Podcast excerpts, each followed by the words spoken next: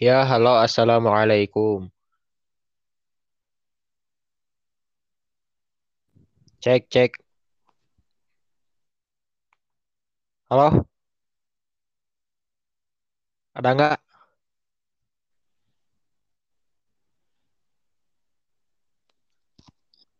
Iya, cek. Ada suaranya? Iya, a- ada, ada, ada. Sok, perkenalan dulu, Dud.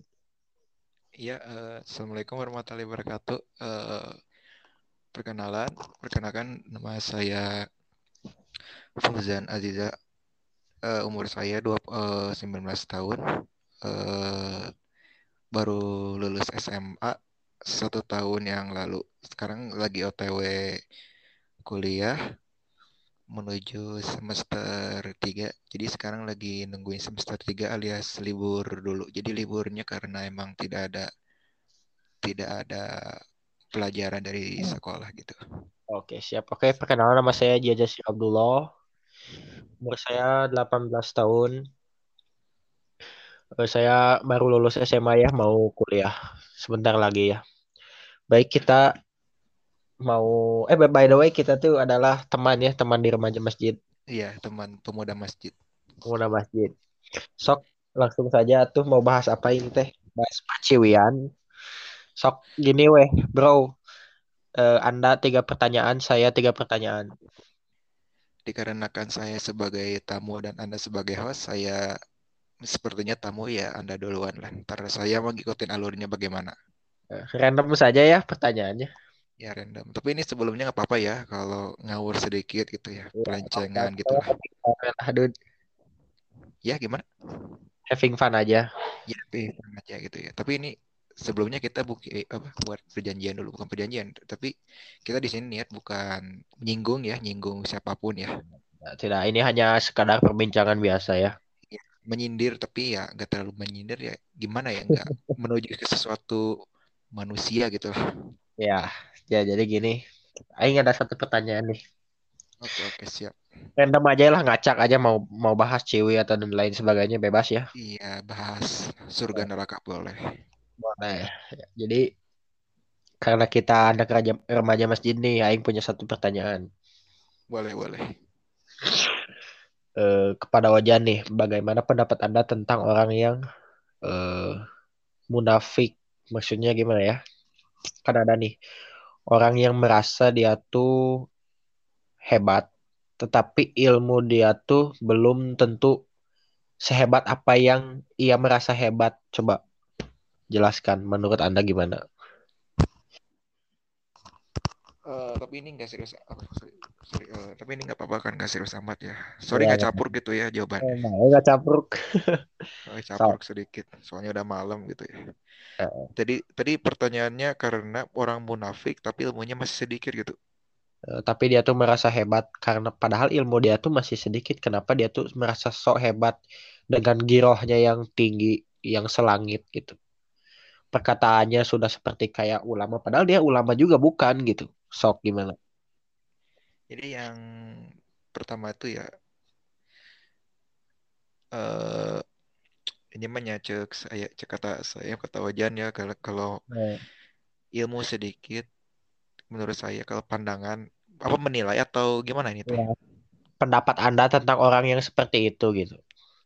kalau menurut saya sebagai orang lain melihat ada melihat orang lain seperti itu sikapnya saya saya sendiri ya cukup muak sama kesel. Karena ada sih Hmm, beberapa orang yang saya pernah temui dalam seumur hidup.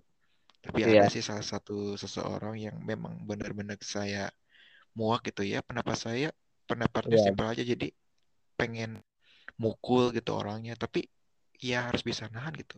Emang sih seseorang tersebut emang tidak tujuannya tidak hanya kepada kita tapi ke seseorang. Tapi kenapa sampai membuat kita atau membuat saya bikin emosi muak pengen mukul gitu ya? Karena karena emang sikapnya yang terlalu show off ya. gimana ya? Iya karena ilmunya masih sedikit tapi kayak yang luar biasa gitu. Misalkan contoh contohnya ada yang ilmu yang di sana ada orang yang lebih hebat daripadanya, misalkan ustadz kan ustadz kan udah dijamin kenapa disebut ustadz karena emang kayak lulusannya pesantren ada yang lulusan S1 S2 sarjana agama tapi dia tidak seperti yang di anda yang katakan yang ilmunya sedikit gitu.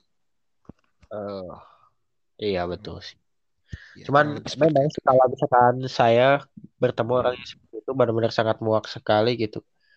Dia tuh tidak ada dadanya tuh tidak bisa turun, pasti aja naik condong ke depan gitu. Dalam artian bahwa dia tidak bisa hambal akan ilmu yang dia dapat. Padahal kamu tuh sebetulnya tuh ilmunya tuh masih di bawah rata-rata orang yang ilmunya di atas kamu saja masih merasa dia tuh bodoh gitu. Tapi kamu kenapa orang yang ilmunya di bawah, yang masih di bawah rata-rata, kenapa dia tuh merasa paling hebat gitu? Padahal kan ada yang lebih hebat daripada kamu gitu.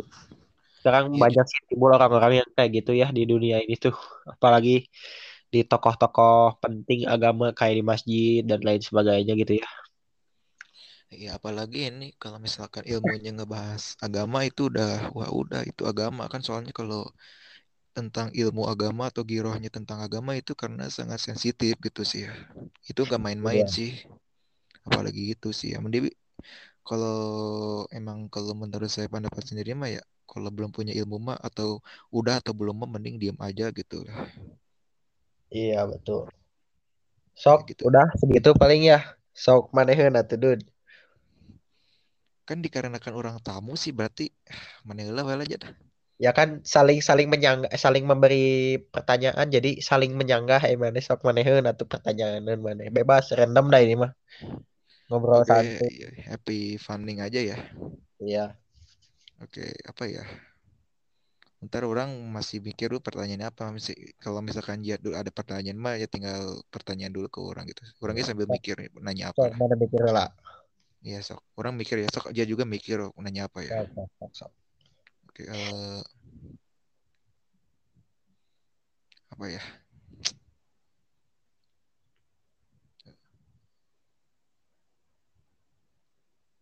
Nah, ini ada nih, ada nih. Sok, kenapa dong? Ini kan. Uh, gue yang nanya ya. Sok. Bagaimana, uh, bagaimana sih ya?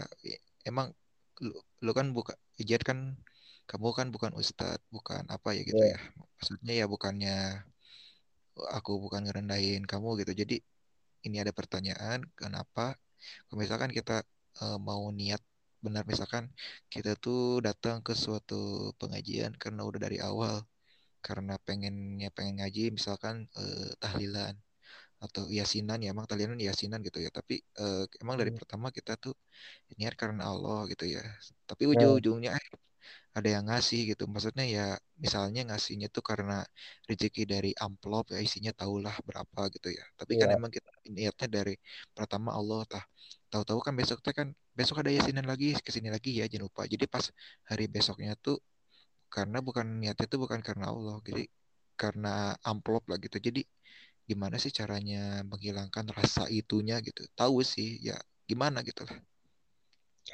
jadi gini, kalau menurut Aing, kalau yang masalah tahlilan, tahlilan itu perlu kita tahu adalah kearifan yang terjadi di Indonesia ini gitu.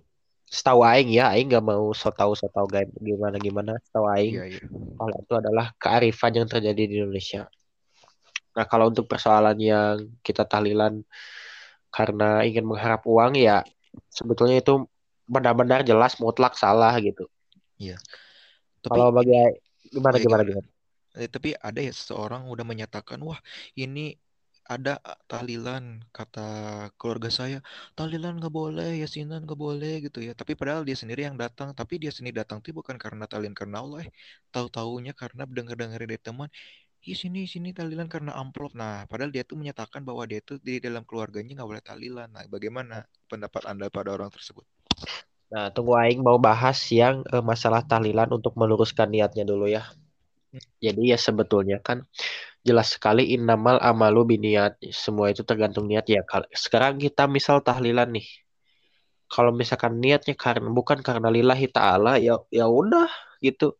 mutlak sekali bahwa dia tidak mendapat pahala, pahalanya hanya dunia saja, amplop yang diberi oleh pihak yang mengadakan tahlilan itu sendiri gitu.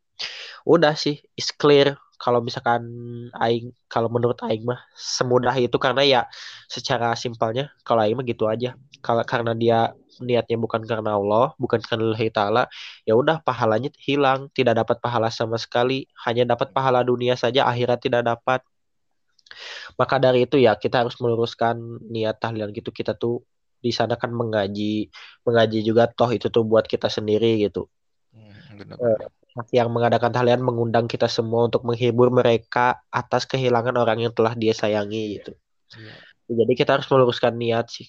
Perihal masalah ujroh itu tuh adalah bonus itu itulah ada cuman bonus doang itu. Dia hanya bersedekah ini untuk kamu karena kamu ka, kalian para jamaah telah menghibur kami yang yang sedang eh, mendapatkan musibah yaitu kehilangan orang yang dia sayang. Udah sih seperti itu saja sih. Hanya dengan dia tuh eh, keluarga yang mengadakan tahlilan tuh itu hitung-hitung sodakoh lah. Apalagi kan yang datang yang datang tahlilan tuh kan rata-rata eh, para jamaah, jamaah-jamaah dari masjid gitu ya.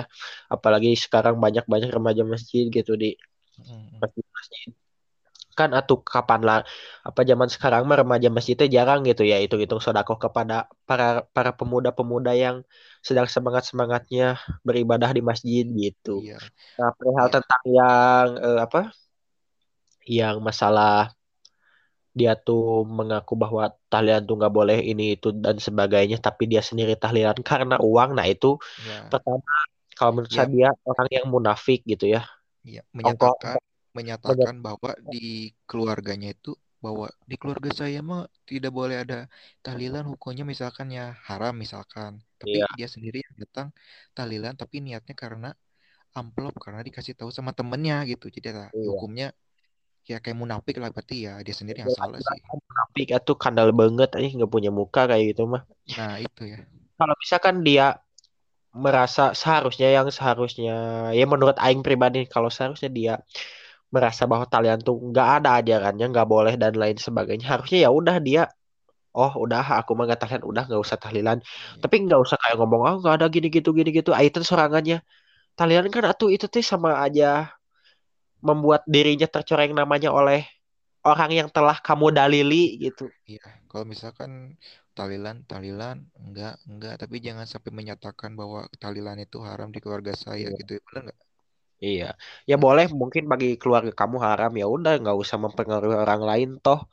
Ini juga kan selama ini sudah terjadi memang tahun-tahun gitu yang namanya tahlilan pengajian seperti itu. Ya udah kalau bagi anda contoh ya bid'ah ya silahkan.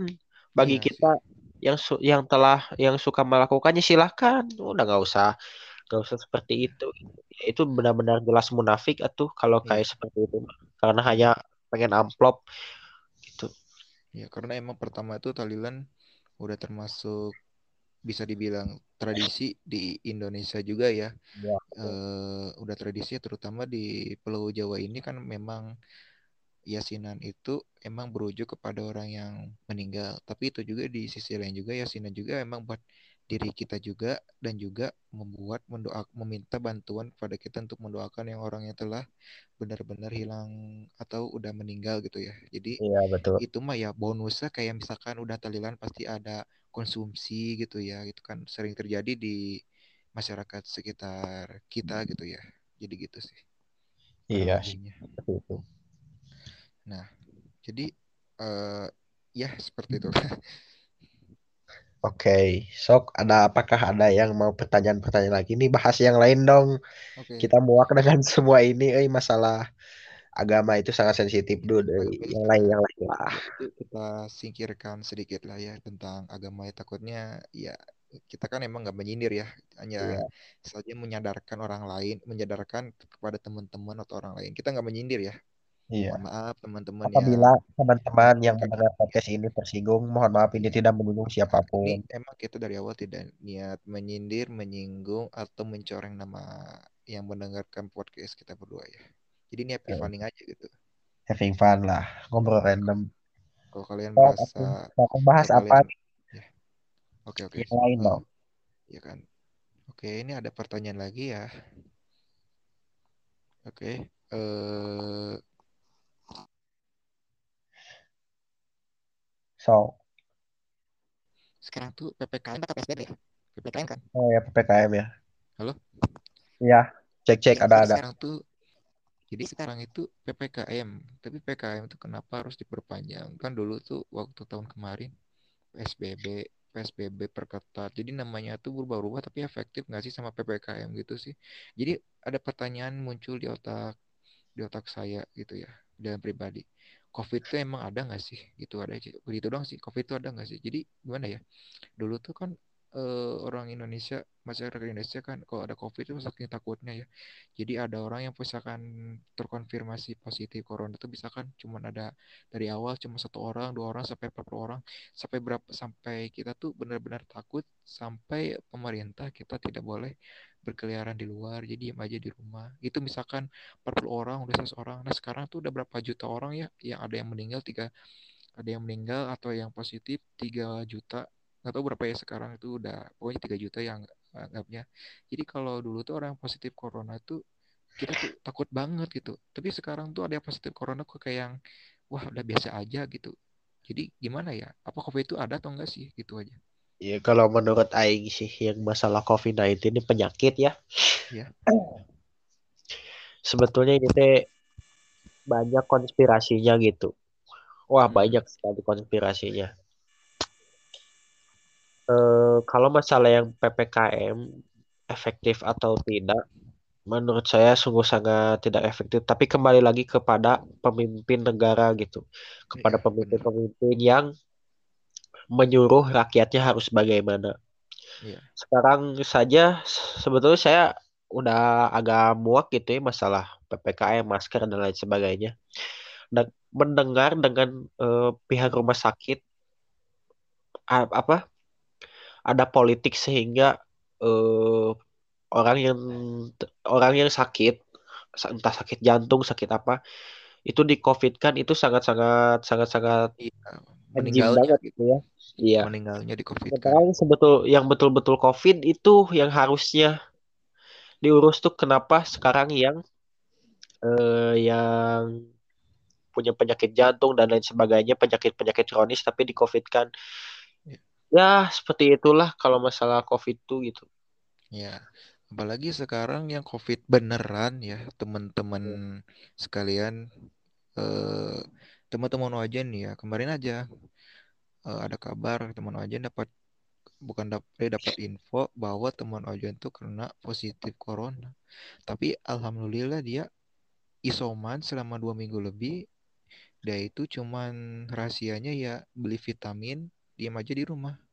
Jadi Iya, kenapa yang kar- yang misalkan COVID beneran tuh isolasi mandiri di rumah, alhamdulillah sembuh ternyata bukan ternyata tapi di sisi lain yang COVID di rumah sakit atau kokovitan lah kalau menurut bahasa kita mah meninggal atau iya, misalkan penyakit asma atau penyakit jantung padahal penyakit paru-paru itu emang bukan covid tapi meninggalnya di covid kan gitu. Saya merasa kasihan juga kalau misalkan ada salah satu keluarga dari saya saya merasa nggak ikhlas gitu. Kenapa ada iya, orang ya ada oknum atau ada orang yang di sisi lain mengambil peluang atau mengambil apa ya disalahgunakan gitulah si rumah sakitnya. Jadi gimana gitulah kesel juga sih gitu. Sekarang apa artinya kita PPKM lagi, PPKM lagi, ya iya. sementara jumlah COVID semakin banyak, akan tetapi mungkin sekian persennya itu bukan benar-benar benar-benar ter- terkena terpapar virus corona gitu. iya Karena sih. buktinya kan keluarga-keluarga kita, tetangga-tetangga kita mengaku bahwa mereka didesak oleh pihak rumah sakit untuk mengcovidkan keluarganya yang sedang dirawat di rumah sakit. Berarti tandanya bahwa ya jumlah COVID-19 di Indonesia itu uh, beberapa persennya ada hasil dari politik di rumah sakit gitu. Jadi nah apa gunanya kita PPKM COVID semakin banyak ya karena COVID semakin banyak tuh karena pihak rumah sakit gitu iya yang mengcovidkan uh, orang-orang yang sebetulnya bukan COVID gitu. Jadi seakan-akan orang-orang di sekarang tuh merasa bahwa ah COVID itu tidak ada ah COVID itu bullshit ya karena apa ya? Karena gini gitu, semakin muak masyarakat tuh tentang COVID ya karena beginilah gitu. Ya gitulah, punten rada nyambung ya Allah. Nah, nggak apa-apa ini hanya apa ya kan namanya juga happy funding lah. Nggak bukan kayak podcast di Corbuzier gitu lah. Ya, iya bagi kalian ya yang dengar podcast kita berdua jadi kalau misalkan kalian bukan ngedoain ya ini mah amit-amit kalau misalkan kalian emang kena covid mah udah yang ini diam aja di rumah gitu beli aja vitamin gitu aja ya. Benar nggak Jat? Iya nggak usah ya, ke rumah beli aja vitamin ya diam aja di rumah. Jadi sekarang mah alhamdulillah yang kena covid aja sembuh di rumah. Jadi kalau kalian merasa covid jangan ke rumah sakit. Kenapa? Takutnya ya kembali lagi kepada politik di rumah sakit. Misalkan eh, ya kalau misalkan kalian kena covid beneran udah diam aja di rumah jangan ke rumah sakit. Atau misalkan kalian punya kalau punya penyakit jantung atau asma itu mah ya gimana kalau memang udah parah ke rumah sakit? Tapi lihat dulu ya gimana ya kalau situasi seperti ini kalau misalkan kalian sampai meninggal amit-amit ya cuman misalkan sampai meninggal karena penyakit jantung asma itu mau udah keterlaluan di covid kan gitu ya. Benar ya nggak? Benar nggak kang? Itu aduh ya, eh kang jadi ya. ya jadi jadi merasa kasihan juga gitu ya. Karena e, menurut saya covid itu demam flu biasa sih. Kalau melihat teman-teman yang e, rekan ya tetangga-tetangga yang terkena covid ya seperti flu biasa sih kalau menurut saya pribadi. Ya. karena e, ada uh, tokoh remaja tokoh masjid juga ya Jan ya iya. dia tuh covid hanya demam tinggi cuma sehari ke sananya demam biasa nah udah sembuh iya. dengan minum-minum vitamin iya. minum-minum obat paracetamol dan lain sebagainya gitu kan hmm. mungkin saya juga saya sendiri juga pernah mungkin saya juga pernah sendiri kena covid tapi tidak merasakan covid jadi gini artinya ya misalkan bukan misalkan emang saya pernah menghirup udara atau COVID yang masuk ke dalam tubuh saya. Namun COVID-19 itu virus tersebut masuk ke dalam tubuh saya itu menolak dikarenakan ya tubuh saya itu karena imunnya kuat. Jadi contohnya gini aja ya. Misalkan kalau Anda imunnya kuat atau pikirannya fresh atau pikirannya positif thinking, insya Allah itu corona bakal masuk ke tubuh kita. Kita uh, virus coronanya bakal keluar karena memang tubuh kita emang kuat dan juga intinya pikiran juga harus positif gitu. Karena otak kita kalau misalkannya sehat ya tubuh kita ikut sehat juga gitu. Jadi bagaikan otak itu pengendali bagi tubuh kita semua gitu lah contohnya. Iya betul. Ya COVID-19 itu sangat sangat rumit ya. Banyak banyak sekali konspirasinya dan ya saya sangat sedih sekali ya melihat Indonesia saat ini Iya, kayaknya Kenapa nanti kalau di... kalau misalkan dibilang kita iri iri sekali dengan negara orang lain, oh sangat jelas. Di negara lain tuh COVID seakan sudah tidak ada gitu, semuanya sudah bebas dari masker, perlahan-lahan. Lagi, ya.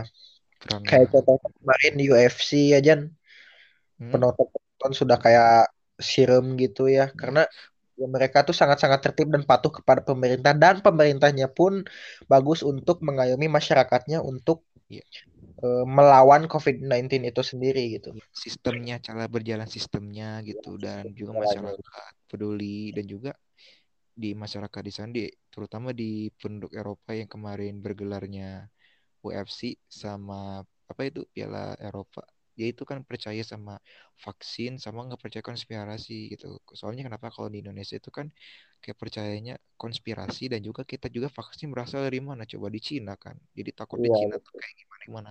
Virus dari Cina vaksin dari Cina. Kayak seolah-olah saya yang membuat kalian musibah tapi saya sendiri yang apa memperbaiki musibah tersebut. Jadi soalnya ini adalah hanya permainan atau gimana gitu lah pusingin aduh di Indonesia mah kalah kalah lockdown deh, lockdown di PPKM deh, PPKM deh. Masa efektif.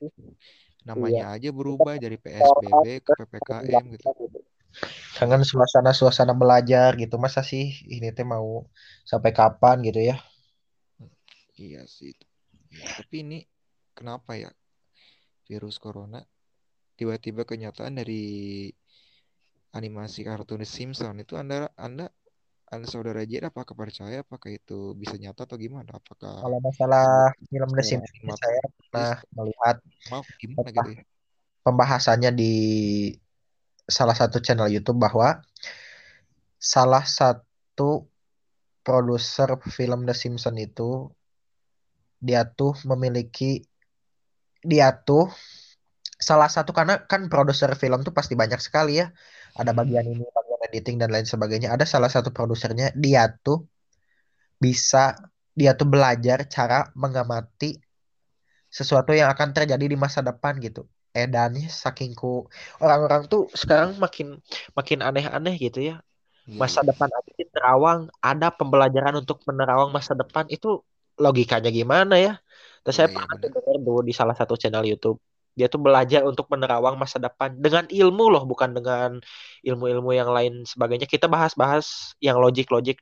Secara logika aja, yang secara logik aja sudah tidak tidak masuk di otak Aing ya nih. Gimana belajar untuk menerawang masa depan, caranya gimana gitu ya. Tapi di salah satu cuplikan YouTube di situ menerangkan bahwa ada orang yang dia tuh belajar untuk cara menerawang apa yang akan terjadi di masa depan gitu. Jadi secara logik logika gitu ya, enggak secara Iya, dukun benar. gitu ya enggak ya, Nah, benernya gitu ya. jadi dibuatlah suatu animasi gitu ya. iya, Banyak juga sih The film The Simpsons yang beberapa episode yang tidak terjadi ke- tidak menjadi kenyataan juga masih banyak. Hanya saja ya mungkin ada beberapa yang sangat-sangat kebetulan sekali gitu ya. iya. Kayak Donald Trump jadi presiden, eh, pemain basket Kobe Bryant meninggal, ada Meninggal. ya banyak ya. Iya betul. Ya, tapi dia nggak menyatakan bahwa COVID kapan selesainya enggak ya. Iya tidak tidak menyatakan Ya, seperti tapi itu. takutnya, tapi itu kebanyakan di FYP TikTok kayak apa, udah COVID bakal ada ada serangan zombie itu bener apa enggak ya zombie gimana maksudnya? kalau misalkan benar wah, waduh kacau sih. Ya udah sih, udah itu mah. Dalam Eh, Al-Quran aja emang zombie ada nggak ya? Soalnya kalau emang zombie itu yang saya tahu tuh zombie itu lah nama pahlawan Muslim dari Brazil sih. Tapi itu sebutan zombie itu apa? Apa zombie itu kayak monster atau apalah gitu. iya betul. Ya, jadi mau sampai kapan gitu lah corona ini berakhir.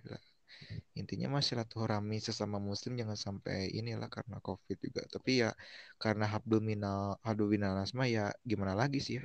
Jangan sampai orang lain ini gitu. Udah Iya. keduanya ya Indonesia ya politik sama keuangannya emang tidak puas gitu ya namanya harta dunia mau tidak ada tidak memiliki kepuasan gitu. Sih.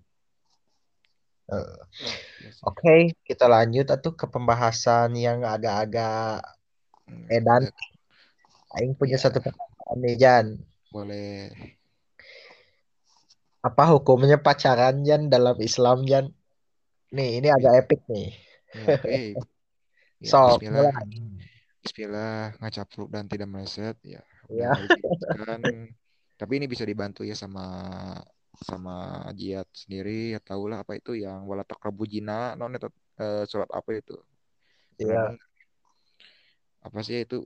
Wala taqrabu zina jauhkanlah zina ya. Apa itu surat apa ya? Nanti ya, tinggal itu aja lagi apa jelas. Tapi itu kan pasti ya kalian teman-teman sendiri ya dengar itu ya. Kita tahu ya kalau bahwa pacaran itu haram gitu ya. Tapi ya kan namanya hasrat namanya nafsu susah ya. Karena seorang muslim itu bahwa eh, kita bahwa seorang muslim ini termasuk kita muslim itu yang paling susah ber- berperang itu dalam nafsu. memerangi hasrat kita sendiri gitu ya. Benar gitu daripada yang lain-lain gitu ya. Misalkan ya ini mah contoh ya maafkan gitu ya. Misalkan kita tuh sebagai seorang laki-laki ya pernah di rumah kayak apa ya masturbasi gitu ya benar nggak? Kan Iya, gitulah betul. apalagi ini pacaran kan ya berhubungan dengan hasrat gitu hasrat gitu. Tapi kalau pacaran itu enaknya gimana ya? Susah sih jelasinnya udah tahu salah tapi masih dilakukan. Misalnya kok lebih jelas eh, makan daging babi haram tahu-tahu haram tapi ya udah tahu pacaran haram tapi kenapa masih dilakukan? Ya termasuk saya juga contohnya termasuk ya tapi nggak tahu kenapa enak banget entah titik keenakannya di mana gitu lah. Jadi gitu Ya, sih karena kalau menurut Aing titik keenakan uu-uan tuh ya karena kita tuh memiliki pasangan yang menjalin karena yang namanya menjalin kasih sayang, menjalin cinta tuh enak tuh di masa muda, di masa-masa sekolah.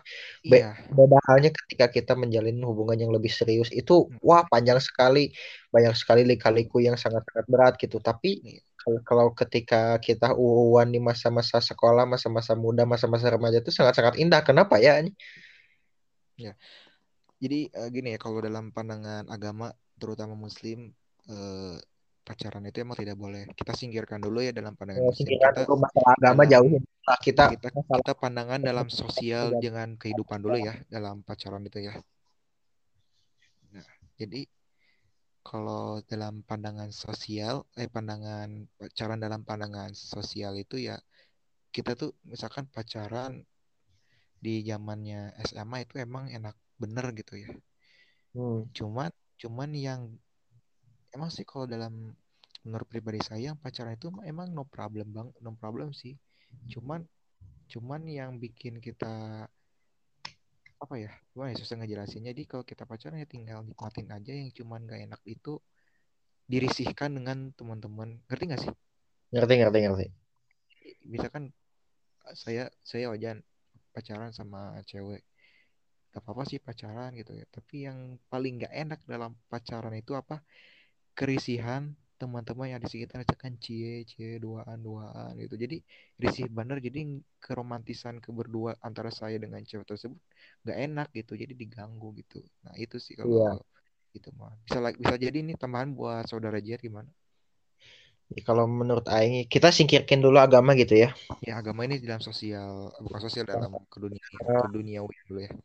Yang namanya bucin bucin apalagi zaman sekarang tuh sudah tidak aneh yang namanya bucin kalau menurut Aing kita sih kira agama dulu bahwa ya yang namanya bocil itu sangat-sangat manusiawi gitu. Kita kan memiliki hati gitu. Emang zaman sekarang yang namanya uwu-uwan tuh bener-bener pengen sekali gitu. Iya sih pengen aja hmm. sekali. Cuman ada sih halangannya. Contoh aja satu yaitu orang tua gitu. Emang iya. orang tua jadi kita tuh emang memiliki orang tua kan nggak mungkin kita lahir tanpa orang tua. Jadi kita tuh pengen pacaran tapi dalam salah satu orang berdua cewek atau cowok orang tua itu kadang dilarang. Misalkan kalau misalkan kita pacaran udah tahu orang tua kamu gak boleh pacaran sama ini. Kita dari awal jangan pacaran sampai ketahuan orang tua. Jadi kalau misalkan enaknya kita tuh pacaran tapi jangan sampai kedua orang tua kita tahu gitu. Biarlah tahu hmm. sendiri tapi jangan sampai kita pacaran dimarahin sama kedua orang tua cowok yeah. atau cewek. Ini jadi nanti keromantisan atau jadi akhirnya bakal ujung-ujungnya putus gak enak gitu. Tahu-tahu malah jadi kesalahpahaman atau fitnah kamu gini wah udah itu hancur. Iya sih. Emang sih tapi udah tergantung sih kalau orang tuanya seperti apa dulu. Uh. Uh, contoh ya ada temen lain yang orang tuanya tuh uh, mempercayai bahwa anaknya tuh pacaran tuh hanya sekedar teman. Tapi pada kenyataannya pacaran yang ia lakukan sesungguhnya tuh sampaikan kak ya macam-macam lah gitu ya orang tuanya sih sebetulnya mah. Kalau misalkan hanya dengan karena apa cuman sekedar penyemangat saja gitu ya. Punya pacar sebagai penyemangat hidup gitu ya. Menjadi apa menjalin hubungan yang indah rame gitu ya. Teman main dan lain sebagainya. Ya kalau menurut Aing sih it's okay sih kayak gitu masih apalagi kan sekarang mah banyak yang uwan bucin-bucin tuh dikenalin ke orang tuanya. Anjing kayak udah mau nikah aja gitu ya dikenalin ke orang tuanya. Jadi ya, kita tuh udah termasuk bagian keluarga orang tua kita gitu ya. Ya jadi udah termasuk bagian keluarganya kita tuh ya, ya. sama orang tua cewek gitu ya. Jadi hmm. ya jadi menurut saya pribadi kalau kita pacaran mah ya ke dalam pandangan pandangan kehidupan masih it's not problem. Tapi kita iya, kalau misalkan problem. Tapi kita tuh kalau pacaran menurut kalau dalam pandangan orang tuanya susah misalkan kita mau pacaran dengan cewek. Tapi kita tuh lihat dulu dalam orang tuanya. Orang tuanya boleh nggak ya pacaran sama saya gitu? Apakah orang tuanya dibolehin pacar dibolehin pacaran nggak gitu? Kalau dibolehin ayo kita kita tuh kalau misalkan udah jadian pacaran kita tuh nggak boleh langsung kenalin orang tuanya pacaran. Jadi kita tuh ada perlahan-lahan jadi seolah-olah kita tuh bagian dari keluarga si ceweknya gitulah. Jadi ya, enak betul. ini gak ada merasa canggung dalam saya dengan orang tuanya si cewek gitu lah. Jadi iya. kayak banget gitu lah. Apalagi saya pernah mengalami gitu hmm? bahwa saya dulu pacaran nih waktu zaman zaman sekolah pacaran. Bawa si pacar kita tuh ke rumah. Wah itu yang namanya romantika. Romantika bucin kita tuh kayak yang deep banget maksudnya kayak anjing indah nih. Aduh kenal sama Umi iya, iya sama orang tua aing gitu. Hmm. ngobrol.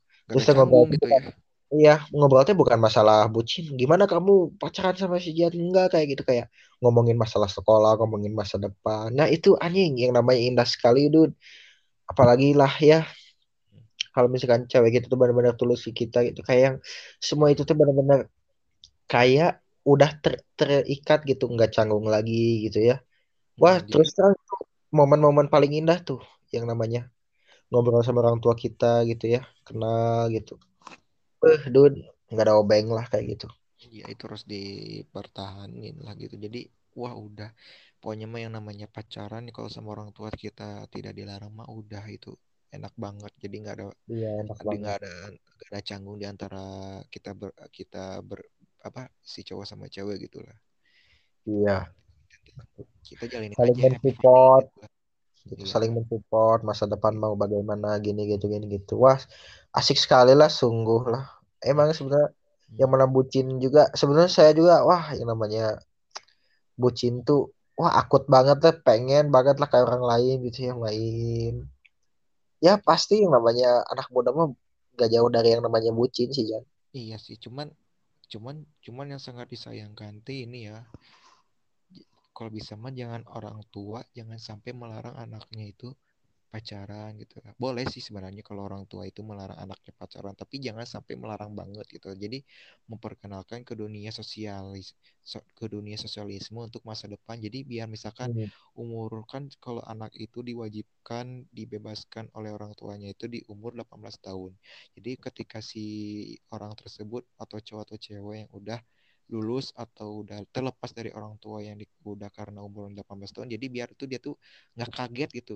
Jadi jadi ada ada rencana atau udah tahu caranya pacaran di umur misalkan yang sebelum 18 jadi udah melep- dilepaskan dari umur 18 setelah umur 18 tahun jadi nggak panik gitu ngerti nggak sih? Jadi iya nggak panik gitu. gitu. Jadi iya tinggal menjalankan mengikuti cuman tergantung orang tuanya sih. Ada juga orang yang iya sangat-sangat islami banget sangat-sangat fanatik kepada agamanya nah sehingga iya. gak boleh sih pacaran cut udah ya. Itu bagus bagus. Justru itu yang paling bagus sih kalau menurut Aing cuman iya emang sih zaman anak muda zaman sekarang mah ada mau gimana lagi ya. Iya nyatanya faktanya di cuman ya terbuka mah kan jelas-jelas gitu bucin tuh yang wah rame banget. Apalagi sekarang kan zaman-zaman udah akhir zaman gitu ya jadinya yang namanya LGBT kita jalan aja berdua sama cowok ke kafe berdua. Itu disangka gay anjing. Cowok cowok sama cowok jalan berdua ke kafe misal. Disangka hmm. gay anjing. Ya padahal cuma main doang ya. Aku yang namanya bucin itu sudah biasa gitu. Hmm. sehingga ya laki-laki berdua jalan ke kafe atau main di kota gitu ya disangka gay anjing. Bangsa. Iya padahal kita cuma niat main doang gitu ya. Iya gitu. Ya, sakingku ada ya bakatku yang namanya bucin itu sudah biasa sekarang mah gitu. Mm-mm. jadi jadi ini kembali lagi ini ada pertanyaan ini. Jadi kalau misalkan ada orang tua yang melarangnya anaknya pacaran ini kembali pertanyaan. Emang orang orang tua yang melarang anaknya pacaran emang orang tua yang melarang anaknya pacaran dulunya kayak gimana sih? Pacaran gak sih? Iya apakah pacarannya dulu atau tidak ya? Iya. Karena i- aing dengar-dengar orang tua aing dulu juga sama pacaran maksudnya iya karena mungkin berbeda mungkin pacaran zaman dulu sama zaman sekarang. Yang disebut pacaran zaman dulu sama pacaran zaman sekarang tuh kayaknya berbeda sih Jan. Mungkin zaman dulu mah pacaran zaman dulu mah kayak klasik taruh gitu ya. Taruh gitu. Ya jadi tidak asa gimana gitu iya kedengar jadi pengen tahu gimana ya kenapa orang tua melarang anaknya sampai jangan pacaran? Tapi sedangkan orang tua yang melarang kita untuk pacaran emang dulunya pernah pacaran gak sih gitu doang sih. Iya. Gitu sih enggak sih. Iya. Emang ya. ada nggak sih ada nggak sih tiba-tiba nikah nggak pacaran? Kan nggak mungkin paling pacaran dulu gitu ya. Eh, cuman nggak pasti tahu ada yang namanya taruh gitu ya iya. perkenalan PDKT iya cuman kita nggak tahu sih eh, sistem pacaran orang dulu kayak dulu gimana atau sekarang gitu. Kalau misalkan kita ngikutin alur cerita sistem kayak dulu kan kayak norak klasik banget gitu yang nggak ngikutin gaya-gaya sekarang gitu ya. Iya betul. Oh iya sih jadi ah udah gitu. Iya sih, cuman nggak terus terang ya Jan, kalau misalkan yang namanya UU-an teh zaman sekarang memang udah lumrah. Bahkan saya pun gitu, wah sangat-sangat pengen gitu teh punya cewek gitu ya. Apalagi cewek itu yang sangat-sangat kita sayangi banget gitu. Oh, di mana kita sudah berpisah dengannya itu sangat-sangat menyakitkan sih.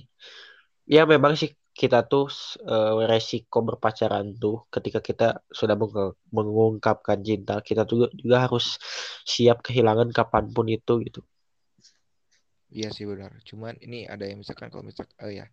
Nah eh, kita pacaran. Bagaimana sih tanggapan anda kalau kita pacaran tapi menggunakan cinta dengan biaya orang tua? Kalau menurut Aing ya mau gimana lagi ya itu udah jelas-jelas. Uh, sih ya, nah, emang nah kalau misalkan seandainya nih nih gini aja weh. Di usia 18 tahun di usia uh, eh, SMA lah SMA kelas 10 kita tuh masih ya sekolah jelas, masih sekolah masih sekolah ya. Sekolah tuh emang kita memang biaya tuh masih ditanggung oleh orang tua gitu. Nah, dari uang jajan berangkat uang gitu. ya. jajan ya. uang ini. Emang pastilah jelas satu itu tuh masih tanggungan orang tua. Masa sekolah sambil kerja emang dia udah mampu gitu kerja nyari uang sambil sekolah kan? Yeah. ya jauh sekali gitu ekspektasinya rata-rata ya rata-rata masih sekolah dari biaya orang tua gitu ya ya rata-rata anak SMA sampai kuliah lah itu masih ditanggung oleh orang tua ya kalau menurut Aing selagi orang tuanya mampu mau orang tuanya elit kaya hedon mah ya silakan saja gitu Iya sih benar. Oh, tapi... kalau yang namanya orang tua mengasih uang ke anaknya otomatis udah milik anaknya nih. Perihal anaknya mau ngasih ke ceweknya, mau ngasih apa pun itu ya itu mah hak dia lah. benar sih. Mungkin bagi sebagian orang lain orang-orang itu belum ya... belum pantas, belum layak untuk ngasih itu iya kepada pasangan yang belum tentu jodohnya. Apalagi ini masih pakai orang, duit orang tua gitu. Hmm. Tapi ada orang tua yang misalkan gini uh, kamu kalau misalkan pengen pacaran kamu harus kerja dulu. Jadi artinya kamu tuh harus pacaran hasil keringat kamu sendiri pakai uang kamu sendiri ya karena kamu kerja. Kan tadi kan eh, menurut anda menurut anda ya anda itu ya jihad tadi dikatakan kalau misalkan orang tua dikas orang tua ngasih uang ke anaknya itu kan otomatis menjadi duitnya si anak tapi yang ini kalau misalkan ada yang pacaran kamu harus kerja dari uang kamu sendiri atau kerja kamu. Jadi yang benar tuh yang mana gitu sih. Ya kalau menurut aing nggak ada yang salah. Sekarang ini kalau yang masalah uh, masih pakai duit orang tua ya itu hak orang tuanya. Betul orang tuanya dia mampu dia banyak uang ya ngasih ke anaknya ya silahkan kamu mau pakai apa aja gitu. Selagi yang nggak digunakan untuk hal-hal yang buruk. Toh dak kita tuh memberi itu, itu juga mendapat pahala jaga itu kepada pasangan kita. Tetapi kalau yang masalah kata Ojan tadi yang ha, kamu boleh ngasih ke cewek kamu? Asal kamu mengu asal kamu udah kerja udah mendapat penghasilan. Ya kalau menurut sih orang tua yang seperti itu tuh dia tuh sekaligus mendidik dia supaya ti dia tidak tergantung kepada orang tuanya karena dia ada ada kemauan untuk memberi kepada sang pacarnya sih jadi dia tuh disuruh dituntut untuk berusaha sendiri untuk keinginannya memberikan sesuatu kepada pacarnya gitu loh. Oke oke oke. Jadi ini mah kembali aja sih kepada orang tua sendiri ya. Iya, tergantung kepada orang tuanya sendiri sih. Iya sih. Kalau yang memberi, nah sekarang banyak sih orang yang orang tuanya kaya ya mau apa lagi nih? Gue banyak nih, aing loba duit nih. Uh-uh. Apa nih, papa banyak uang nih. Sok nih buat kamu uang sekian juta. Ini buat biaya hidup kamu selama sebulan nih, pek tah urusin nih. Papa ngasih ke kamu contoh 10 juta untuk sebulan ya silahkan kamu 10 juta itu mau buat dipakai apa aja. Ya itu mah kalau misalkan kayak gitu mah ya kalau orang tuanya kaya masih ada uang tuh mau berapa nominalnya mah nggak ada artinya sih kalau orang tuanya ada mah gitu. Nah oke okay, oke. Okay. Nah kita misalkan uh, kita misalkan ya uh, jadi orang tua ya.